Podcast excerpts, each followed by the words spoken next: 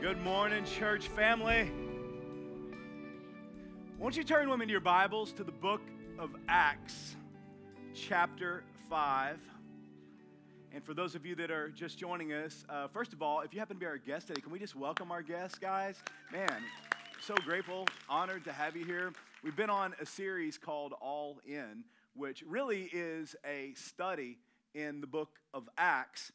Last week, we read Acts chapter 5, verses 12 through 16. And I'd like for us to just take another few minutes and read this passage that we read last week just one more time, because I want us to really dive in and dial in to what all's taken place. Isn't it interesting that with the persecuted church, we've been reading about that every single week? Isn't that wild? I think that that's not coincidence. But in Acts 5, verses 12 through 16, listen to what it says. It says, "Now many signs and wonders were regularly done among the people by the hands of the apostles, and they were all together in Solomon's portico," or Solomon's porch. "None of the rest dared join them, but the people held them in high esteem. And more than ever, believers were added to the Lord, multitudes of both men and women, so that they even carried out the sick into the streets and laid them on cots and mats, that as Peter came by, at least his shadow might fall on some of them. The people also gathered from the towns around Jerusalem, bringing the sick and those afflicted with unclean spirits, and they were all healed." I love this scripture right here for so many reasons, but primarily because God is the same yesterday, today, and forever. The same God who used these believers 2,000 years ago has not changed. As a matter of fact, in the book of Malachi 3:6, the scripture says, "I am the Lord, I change not." If anything has changed in the past 2,000 years, it's not God, it's people. But look, this is where we have the advantage of aligning ourselves with His Word. And if we will live according to His Word, we will begin to see some of the things that we're reading about here in the book of Acts. For example, the Bible says that many signs and wonders were regularly done amongst the people. And then the very next verse says, "And they were all together." This is a phrase you hear me reference often, but this phrase right here, "all together," this isn't just talking about the proximity of attendance. It's way more than that. It's what we read about in Acts 2:42. It's what we read about whenever we read Acts 4:32. And now we are seeing it happen once again here in Acts chapter 5. Friends, can I just tell you that Christian community is a gift from God? I know that for some, living in community with others takes you way outside of your comfort zone. But can I just tell you that the goal is worth the effort? Now, maybe some of you are here and saying, "Well, it's not that I'm stuck in comfort." You know, maybe your thing is that just that you're so busy that you haven't even made time to gather with other believers. And can I just say that if that is the case for you, let me encourage you to make whatever changes are needed in order to make room for community, because I can promise you it will be worth it. Y'all with me this morning? I'm not telling you to go out and quit your job, okay? But I know this. I know that often I find myself busy with unimportant things that keep me from the greater thing. Hello? And just so you're clear on what I'm talking about is, when we talk about the greater thing is always spending time with God and spending time with people. Which, by the way, whenever we read that scripture, the great commandment to love the Lord your God with all your heart, mind, and soul, that means that we're spending time with Him. And whenever it says to love our neighbor as ourselves, that means that we have to spend time with them. Are you with me, church? See, I believe that as we do the things that God's Word instructs us to do, and we follow the example that we see laid out in the lives of the believers that have gone before us, we will begin to experience more and more miracles in our lives. And when I say miracles, yes, I'm talking about healings. I'm talking about those who have been oppressed, depressed, or in some cases even possessed. But watch this. I'm also talking about the miracles that oftentimes get disregarded. Like, for example, in verse 14, it says, "And more than ever believers were added to the Lord." Multitudes of both men and women. Friends, salvation is no less a miracle than walking on water. Because it's only by the power of God that one can be saved. Jesus said in John 6, verse 44, "No one can come to me unless the Father who sent me draws him." See, I think there are some unbelievers who would argue that Christians, they just serve God simply because of maybe, I don't know, like an emotional plea from a minister or something. But the Bible here teaches us that it is God who draws us. You see, every time we see someone surrender their life to Jesus, a miracle takes place. And the miracle happens, by the way, at the moment that they put their faith in Jesus Christ, because at that moment, that person's sin is no longer held against them. Come on, can someone thank God for that? Can you thank God that at the moment you put your faith in him, that your sins were no longer held against you? Wow, thank God for that. But see, it's at that point and it's at that time that we then begin to experience the miracle of what the scripture talks about in Romans 8:16, which says that our spirit then testifies with our spirit that we are God's children. The Spirit himself testifies. Think about that. The Spirit lets us know that we are God's. But then there's another important miracle that happens. And this happens as we live our life each and every day. 2 Corinthians 4:16 says, "Therefore, we do not lose heart." And I just want to encourage you, if there's any of you that you've been losing heart in some area of your life, don't lose heart. Because listen to this. "Though our outer man is decaying, yet our inner man is being renewed day by day." What's that mean? That means that as children of God, our lives are being transformed. It means that our lives will begin to show forth the fruit of that transformation. It's what the scripture talks about whenever it says that we are to go from glory to glory. How many of you know that when we gave our lives to Jesus Christ, he didn't leave us in the same condition in which he found us? Like, thank God for that, because I was a mess when he found me, right? But God wants to transform us. He wants us to go from glory to glory.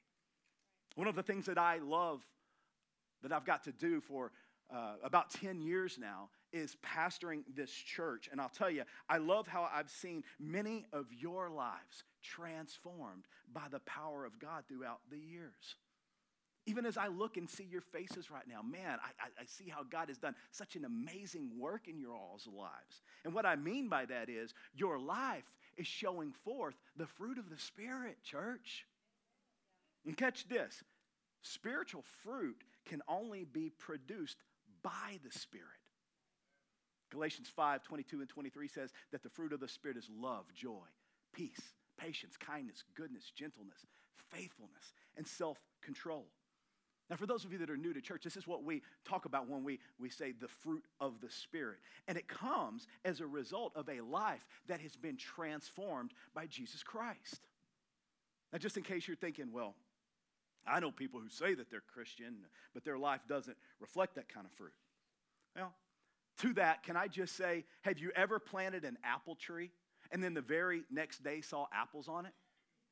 Or, for that matter, even a couple of months later, and expected to see a bushel? Anyone? How many of you guys know how much a bushel is, by the way, and without Googling it? Anyone know how much? Anyone? Oh, that's right. Yeah, give me a number. Anybody? That was really close. Who said 124? Because I ate the other one. It's 125. Give that man an apple. Come on, that's pretty good right there. See, you guys, if you ever make it to Final Jeopardy, and that happens to be the final question, he looked and he saw that it would have been 8. I was 1 and 8. That's pretty good, buddy. Now check this out. Maybe you're like me, and you've not arrived yet, because you know what? I've not arrived yet. Well, I want you to grab hold of this thought right here. We may not yet be who we want to be, But thank God we're not who we used to be. See, the interesting thing is when we talk about that little bushel illustration right there, we wouldn't expect that after several months of planting an apple tree, yet we often expect Christians to just all of a sudden live this perfect life. Now, let me just say that as we grow and mature in our faith, there should come now a point in the time where we start to see more and more fruit. Are you with me? But the work that God has began in our life, church, he will bring it about to completion as we stay surrendered to him. We've but to do the things that God has told us and called us to do. Like to be people of faith, being willing to step out in faith. We've got to be intentional about living in community, not forsaking the gathering of the saints. And that's not just talking about coming to church on a Sunday morning. That's talk about us not forsaking the gathering of the saints on Monday through Saturday either. Yeah. Because the scripture says that it's day by day. Yeah. Hello? I know we like to look at that scripture thing. Well, I go to church, so I'm not, forsaking the gathering of the saints. But are you doing it Monday through Saturday? Are you forsaking them then? You're getting quiet on me now, but you see, this right here is how we produce fruit. This is how we produce fruit. And by the way, let me just say this, and you've heard me say it so many times.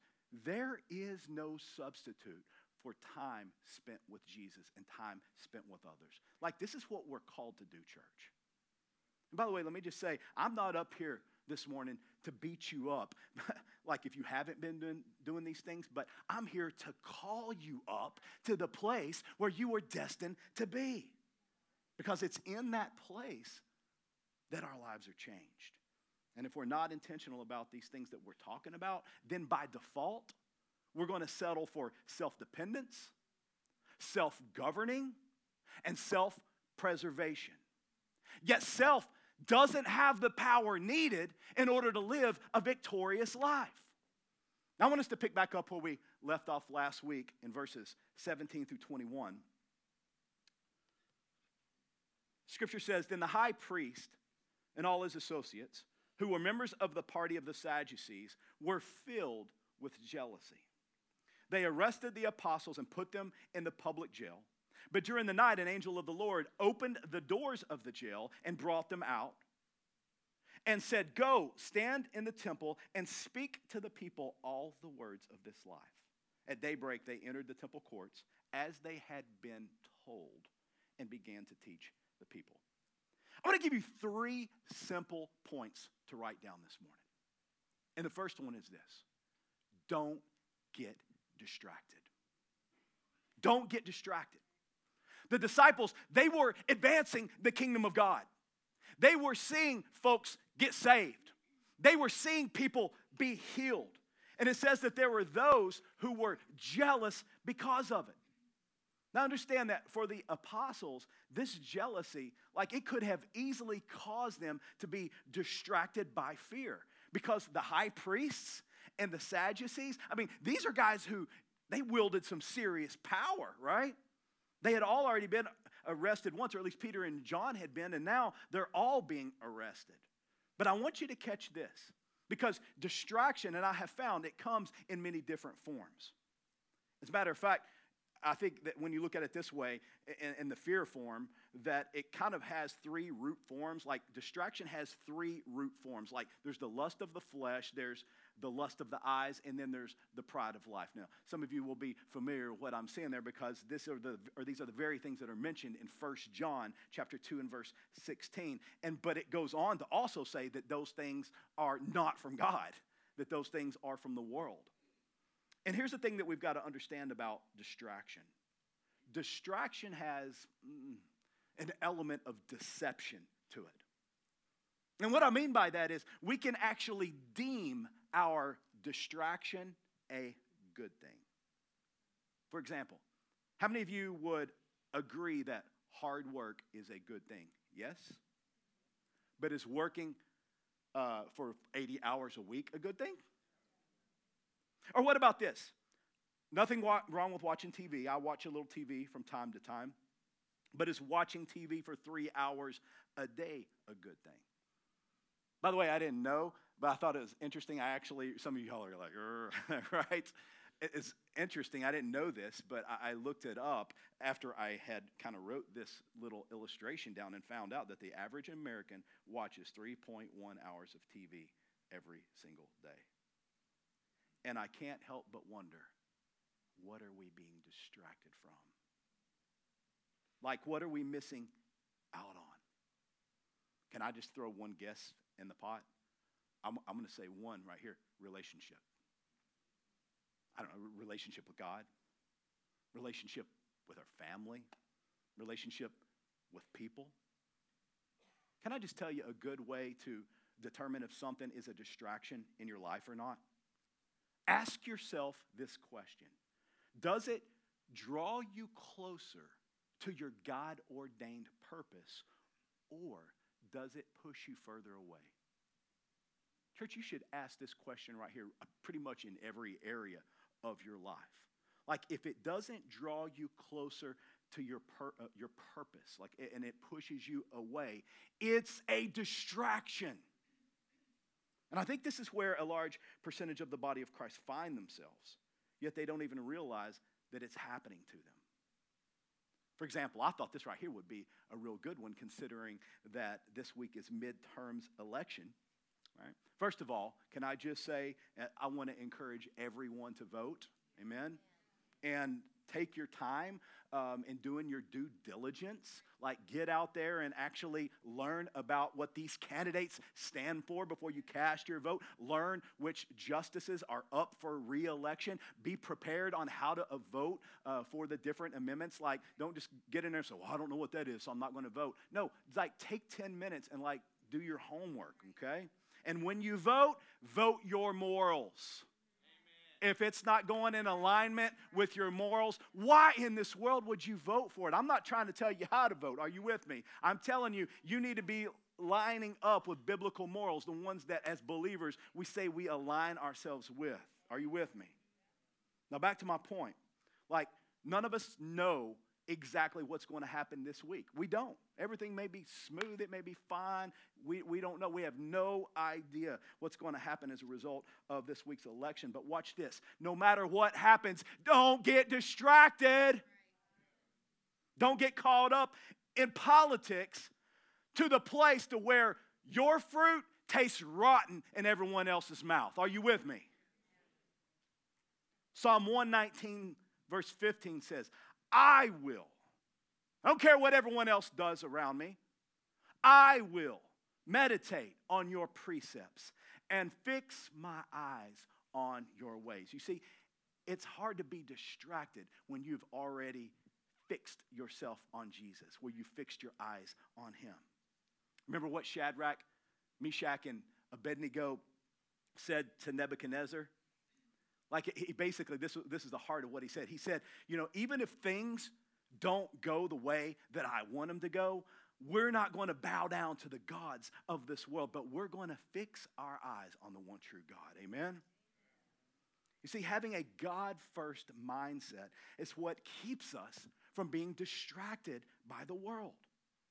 And Jesus even mentioned this in Matthew 6:33 when he said, seek first the kingdom of God, and then all these things will be added to you. If you will put God first, all these other things that you're worried about, oh, what about this? And what about, you know, what about the economy? What about my 401k? Well, what about the government? And what about, you know, the wars and the rumors of wars? God says, I got all that figured out. You think I don't have all this taken care of?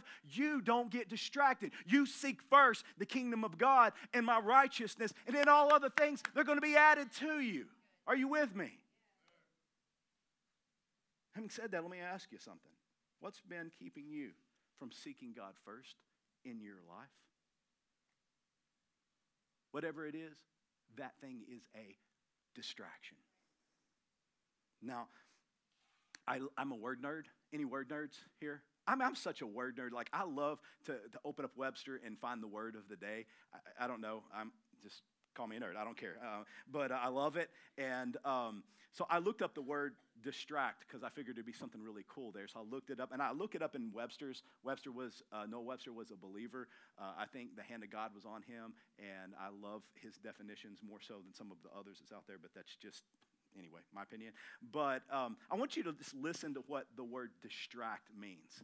Like, the first definition was this: to draw or direct something such as someone's attention to a different object or in different directions at the same time. Yeah, see, that one right there, that's the latter one, right? Like, this is the one I believe most believers right here, they fall prey to right here because they've been drawn in different directions at the same time. Like, they're putting their focus on God, but simultaneously, they're also focusing on the world. But look, Jesus said in Matthew 6:24, he says, no one can serve two masters. He will either hate the one and love the other, or he will be devoted to the one and despise the other. Now, I share this truth with you right here as a point of freedom because so many believers, they have been devoted to God, but they have also been devoted to the world. And Jesus said, you can't do that. It doesn't work that way. You can't straddle the fence. You can't be hot or cold. You if you're right there and you're lukewarm and you're trying to put one hand in the world and one hand thinking that you're holding on to God, it's not going to work.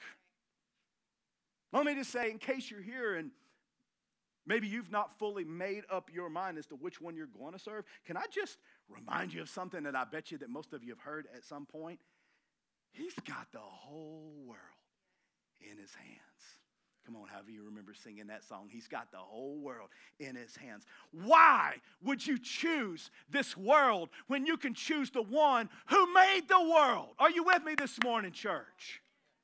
The only reason that we would choose the world is because we don't trust God or we don't believe God. What I mean by that is we don't think that God will give us what we need, or we think that the world has something to offer us that is better than what God has for us. Proverbs 14 and verse 12 says, there's a way that seems right to a man, but its end is the way to death. And that verse leads me to the second definition of that word, distract, which is to stir up or confuse. How many of you know that the devil is the author of confusion, not God? So to distract means to stir up or confuse with conflicting emotions or motives. You see, in the church today, there are a lot of conflicting emotions or motives with believers. But that doesn't have to be the case. Can I just tell you that you can put an end to that conflict? You say, but how? By applying the one thing that is able to separate those conflicting emotions, which is God's word. Listen to what the scripture says. You know, I think that if I ever just got any one thing that I could share with you, it would be this. Make sure that you spend time with God and in his word. Like, that's it. Like, if you ever walk away and say, man, what did Pastor Chris teach me? I remember I used to go to that Destiny Church 20 years ago. Oh, he said, make sure that I spend time with God and spend time in his word. That's it right there. Listen to what Hebrews 4:12 says. This is so loaded. This is one of those ones you should take home and you should chew on it and just allow the Holy Spirit to bring some revelation to you. It says, for the word of God is living. It's the only thing. It's the only book that's alive. For the word of God is living and it's active. The word of God is not dormant. The only way it's dormant is when you leave it on your shelf with dust on it.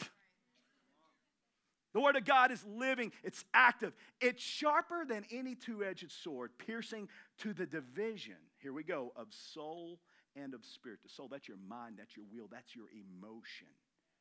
Piercing to the division of soul and spirit, of joints and of marrow, and discerning the thoughts and the intentions. There's the motives right there of the heart.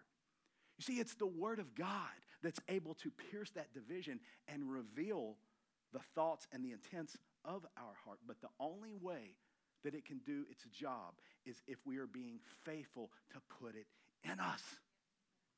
It's what King David is talking about when he wrote Psalm 119, verse 11, when he said, I have stored up your word in my heart so that I may not sin against you. Can I give you a prophetic word that God gave me during worship, and I didn't know where I was supposed to give it, and now's the time. For there are some of you in this place, you're in a lean season in your life right now. And by lean, I mean you feel like you're weak. But the Lord says, but because you have had seasons of plenty in your life, if you will call and recall the things that have been deposited within you, you will come through on the other side. Now, that's a word for someone who's walking through something right now, but it's also a word for those of you who need to keep continually putting that deposit within you. Because I can tell you something, there will be seasons in life that you will have that are lean seasons. And what are you going to do when you find yourself weak? You're going to have to depend upon God's word. Because if not, you'll start depending upon other things, and you're not going to come out victorious.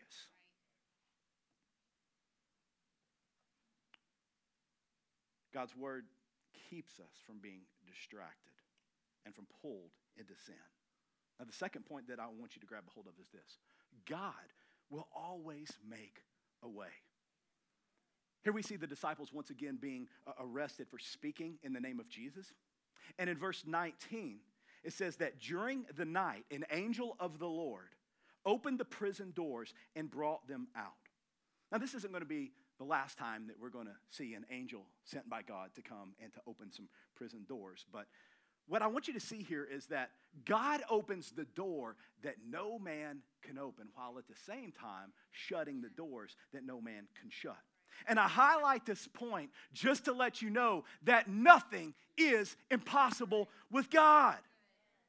Like, opening a prison door is a piece of cake for God.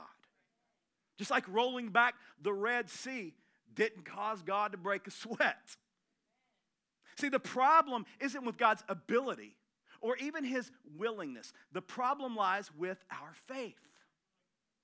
Jesus said in Mark 9:23, all things are possible for him who believes. Let me ask you something. What do you think is impossible for God to do in your life right now? And if you think that it's impossible, who told you that? Well, it's impossible for me to have the kind of marriage that I want to have. Or I'll never get that job that I've always hoped for. Well, this is just the way that it's going to be. It's the way it's always been. It's the way it's always going to be. Can I just tell you something? There are far too many believers who are living under the demonic influence of Murphy's Law. That they believe that there's no good thing that can happen to them. But can I just ask you this? Like, what do you think that says about God if he's your heavenly Father? Let me tell you something. God is not an absentee father. Are you hearing me? But as a good father, can I tell you what he will do? Because I think I'm a pretty good dad, right, girls? You know? But you know what I require of them often? The same thing that he requires of us. I say, you need to be, help me out, babe, patient, right? You got to be patient. I've said this to you so many times. You know what? Repetition's a good tool. That's the reason I say it a lot. You know what the most asked question is in the Bible? Huh? That's it. How long, O Lord? If that's the most asked question in the Bible, and it is, can I just tell you, that means there's a lot of times, many times in our life, that God is just simply asking us to be patient, because the right thing at the wrong time is still the wrong thing. Let me say that again so that settles in your spirit. I said the right thing at the wrong time is still the wrong thing. Not only that, but understand this, that God is only going to give us the things that we need. The church, can I just say, I understand. I really do. I understand what it's like to be in an impossible situation. But what's impossible with man is possible with God, which is why we must keep our faith and our trust in God rather than ourselves or in man. Isaiah 43, verses 15 through 16. I love this verse. It says, I am the Lord, your Holy One, the creator of Israel, your king. Thus says the Lord, who makes a way through the sea and a path through the mighty waters. You see, the prophet Isaiah introduces God here as one who makes a way. That's why we call him the Waymaker. But let me just go a little bit deeper into this scripture right here in Isaiah, because it's referencing God's deliverance of the children of Israel from Egypt. And I want you to kind of Consider this progression, if you will. God initially led the children of Israel away from trouble. Now, when I think about that, I often think of new Christians in that honeymoon phase after they've given their life to Christ. Some of you are like, yeah, I remember that, right? What I'm talking about is, where things are just wonderful, right? Everything's great, and you have all these new feelings that you've never had before, and it seems as if God is just causing everything to just fall into your lap and make it everything easy. But then you run into a dead end, just like the children of Israel. They had a massive Red Sea in front of them and a huge Egyptian army at your tail. Now, let me just say, if that's a little too allegorical for you, let me bring it home to where you live. You have bills that are overdue, and you don't have enough money to pay them. As a matter of fact, when you start looking at the weeks and the months to come, you don't see the potential or the possibility for any more money coming along for you to be able to pay them. Or perhaps you've received a bad report from the doctor. And the doctors have said that no matter what they do, no matter what you do, it's not going to help the situation, and so you've just given up. Matter of fact, can I just tell you, I could probably list 1,000 different examples of things that are just simply beyond our reach and our ability to do anything about, but none of them are too difficult for God. God led the children of Israel to a dead end only to show them that he makes a way where there is no way. He is the way maker. And whatever situation you think is impossible, it's time to trust the God of possible. Our first point is don't get distracted. The second one is God will always make a way. And the third one is this: speak the words of life. Because listen to what the angel directed the apostles to in Acts 5:20. He says, now go. He sets them free, and then he gives them a directive. Because whenever God sets us free, he always gives us a directive. Just much like the woman who was caught in adultery. He said, woman, your sins are forgiven you. Then he says, now go and sin no more. He didn't say go and sin less, by the way. Okay? But he frees them. And he says, go and stand in the temple and speak to the people all the words of this life. Can't help but having Toby Mac in the back of my mind right now. Speak life. Come on. God has called us to speak life. Friends, this is the mandate that is still upon you and I for today. We are called to share the gospel and to speak life. Now, what's it mean to speak life? It means to speak truth. God's truth. Not our truth. None of this culture saying, oh, speak your truth. No, speaking God's truth, his truth, because it's God's truth that's going to set people free, not your truth and their opinion, but his truth. Are you with me?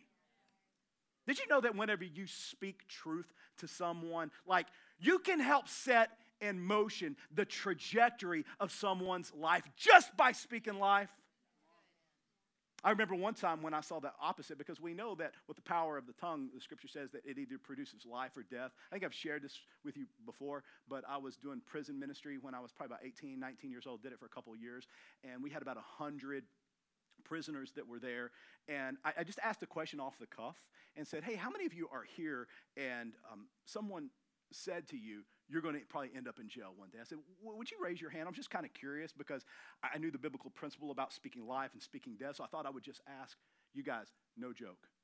Every single hand in that place was raised. Someone throughout their life, or many someones, continued to speak death over them. Guys, we have got to be the ones who speak life. And understand this, we can't keep God's truth to ourselves either. Are you with me? We can't hold on to these words of life and be silent about it. Man, I'm telling you, I think that one day when we stand before God, we're going to find that we've been guilty of the sin of omission, the sin of silence, of God's given us something. Could you imagine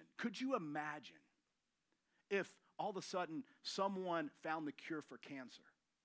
And they found out that that cure, like, just took pennies. Like, literally, like 5 cents is all it takes. It's something that was natural. And if they infused it or however they came about finding it, like, the world would be cured. And the guy who found it out had cancer. And so he went and found out, and he found out how to cure himself. What kind of person would you think that guy would be if he didn't share it with those around him, and especially with those who needed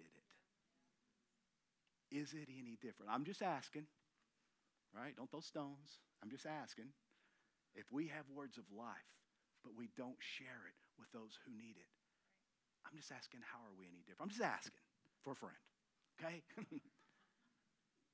It's time for us to speak life. God has called us to speak life. And when we speak life, I'm telling you, I'm talking about, see, here's what we do in church. We talk about accountability, and there needs to be accountability. But oftentimes, like, I've redefined accountability. Because used to, like, in the church, we've kind of defined accountability as calling people out. But I like to call accountability as calling people up. So that whenever we look at someone, we say, like I can look right now across the room, and Tyler, sorry, I'm going to pick on you, but I see the call of God on your life, Tyler. And I'm not just making this up. I already told you this, so I'm going to go ahead and reaffirm it right in front of the whole church, that one day you're going to stand in front of a group of people, and when you speak, you're going to speak words that's going to change people's lives, and it will happen, says the Lord. It's going to happen. It's going to happen. But you know what? When we see that in other people, and God reveals it, like, we need to go. Now, if you're sitting there, well, how do I know if it's God? How do I? Look, let me tell you something. You know it's God because you have the Spirit of God living on the inside of you. Like, God's not going to come along with a megaphone and be like, hey, go and tell Tyler. No, he gives us promptings by his Spirit. And we know in part, and we see in part, and we speak in part. And when God gives us a part, give the part that we have to give. But don't hold on to it, because watch this. You may have that part, and you say, well, I don't see nothing when I gave my part. But then Daniel may come along, and he may give a part. Right, Amanda? Right? I mean, y'all don't know what's going on there, but that's a little something special right there. But we all have a part to play in the kingdom of God, and we've got to do that. We've got to give that. We've got to speak that. The disciples spoke life, and as a result, more and more people came into the kingdom of God. Not only that, but watch this. Miracles will follow where there's life.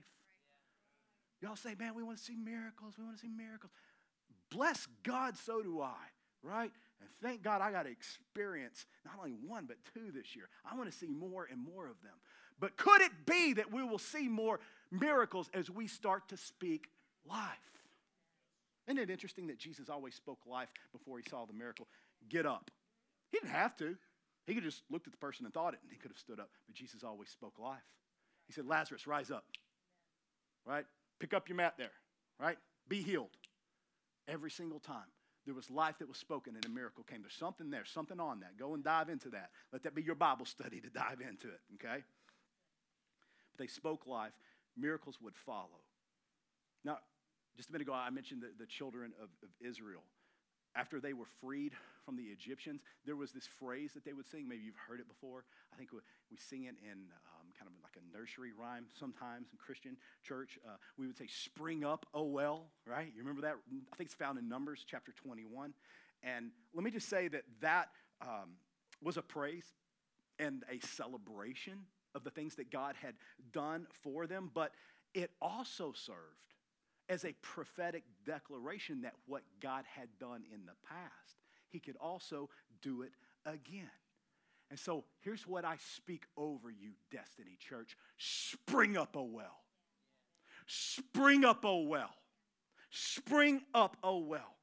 Church, I want you to know that whatever God has done in the past, he wants to do it again in our lives and in our church and in our city. We've but to not be distracted, to trust God that he's the way maker, and to speak words of life. Amen? Now, if you read the rest of Acts chapter 5, the Bible says that whenever the high priest and the Sadducees went to get the apostles, they found that the prison door was securely locked, and there were actually guards that were there standing at the doors. But once they opened them up, they went inside to find that no one was there. And I love that the scripture says, and they were greatly perplexed. That's a good thing. That creates holy curiosity. I want my life to reflect Jesus in such a way that it causes people to be greatly perplexed. I'll tell you what, if you knew me in high school and saw me up here behind a pulpit and talking in front of people, like those people are looking at it and they're still being greatly perplexed, right? You know why? Because God wants to do something in you that's greater than you.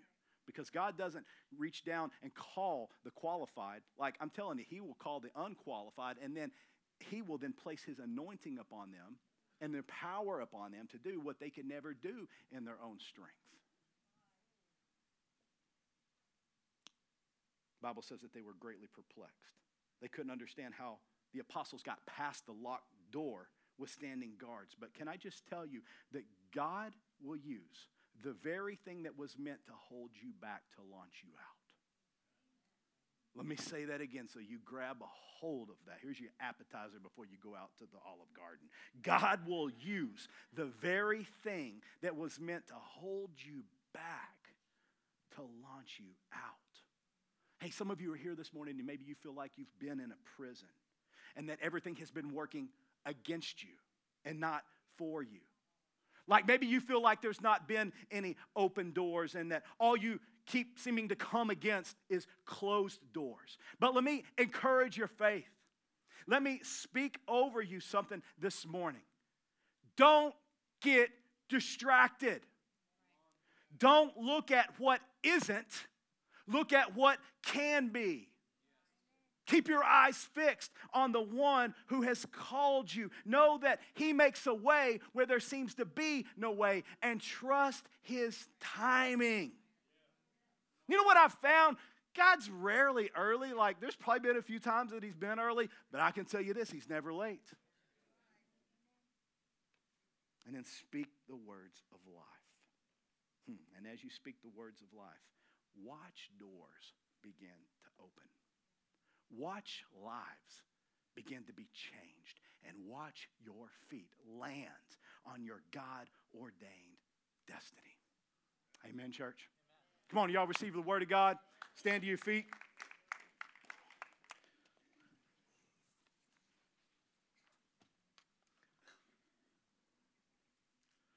My desire, my hope as a pastor, it's even why we put together this Bible study that we send out to you, that Daniel sends out to you, like on Saturday nights or whenever your pastor's a little late Monday mornings, every once in a while.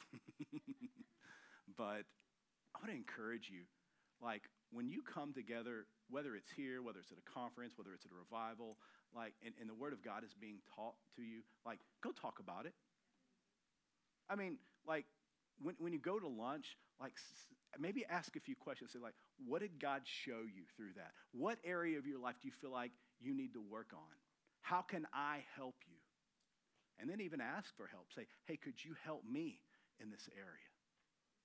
And so having said that, I want to just encourage you guys to read the rest of Acts chapter 5 because, again, we're going to see that all the apostles here, they're arrested once more. And then Peter gives a mini sermon that, oh man, just cuts straight to the heart. And the Bible says that they wanted to kill them right here and there. So here we are in Acts 5, and already they're wanting to put them to death. But then a religious leader called Gamaliel, he came along and says, yeah, you probably don't want to do that, not just yet. So they just went ahead and beat them and released them and told them to no longer speak in the name of Jesus. But then in verse 42, and this is the last verse in Acts 5. It says, and every day, there we go. It's not just a Sunday morning thing, church. Hello? And in every day, in the temple and from house to house. Can I take 2 minutes? Because I just feel the calling of house to house. I thank God that you're here at church this morning. Please keep coming back and invite people to come with you. I think that this is part of the plan of God. That's what it talks about when it talks about going to the temple and all the believers coming together. But it also talks about going house to house every day. If you're not going to house with other believers, you don't have to go there for 3 hours. I have some people coming to my house tonight for an hour, and we're going to pray together for an hour, and we get right to business right at 7. Boom, and we pray. But house to house, that's where lives are transformed. And I just feel something in my gut to just say to some people that like some of the freedom that you're going to find is right here. The blueprint is laid out right here. And this is a foundational element, church. Are you hearing me? Like, this isn't something that you get to skip past and say, well, I'll take me some communion and some baptism, and I'll take me some of forgiveness, but I don't know about the community thing. I don't know about the gathering together. But what you're doing is you're forsaking the gathering of the saints. It's easy to come in at 10:02, and walk in and be the first one to get out the door. That's not community. Like, you can worship with the crowd, but you can't fellowship with the crowd. And some of you need that fellowship in your life, because it's going to be the thing that's going to set you free. So you've got to be intentional about it. You can't even just amen and say, oh, that's good, Pastor, that's biblical. So you kind of have to amen it, don't you? Because it is biblical. But are you going to do something about it? Will you resolve right now? Will you resolve right now to do something about it? Every day in the temple, from house to house, they did not cease teaching and preaching that Christ is Jesus. I don't know about you, but you know what? This scripture right here, it lights a fire in my heart. See, I don't know about you, but I don't want to just read about what the early church did 2,000 years ago. Like, I'm grateful for our biblical history, and it does serve as a blueprint, but like, I want to see this in our church and in your lives and in our city and in our schools and in our marketplace. The establishment told the disciples, told the church, don't speak anymore in Jesus' name. But the church said, we must obey God rather than man. Church, it's time to obey God. It's time to do what he has called us to do, which leaves me with one last question. If and when, let me just say when, not if, because I already see the trajectory of what's happening in this world. So let me just drop the if and say when. Like, when the day comes that you're told to no longer speak in the name of Jesus, are you going to be compliant, or are you going to stay committed? Will you refuse to be distracted? Will you refuse and will you choose to be the one who believes that God can make a way? And will you have the determination that you are going to continue to speak the words of life? Now, if that's you and you say yes, here's what I'm going to do. I want to ask you right now, just as a sign of surrender, I know this takes some of you outside of your comfort zone, but just as a sign of surrender, anywhere you go in the world, when someone raises their hand, it's saying to God, I surrender. So I'm not just asking you to do this for those of you who's like, I don't like Pastor to tell me what to do. Don't do it for me. Do it for God. And you say to God right now, I surrender my all to you. Would you put both hands up right now, just as a sign of what you're feeling inwardly to God? It's a heart that says, God, I fix my eyes on you. It says, God, I will speak your truth. I refuse to be silenced, but instead I will declare the good things that you have done. Watch this. The worship team is about to lead us back in song. And as they do, I want you to sing these words. But when you sing them, I want to ask you to sing them in faith. Sing it as if you believe that God is the waymaker. Sing it as if you believe that with God, all things are possible. Amen? Come on, lift your voice.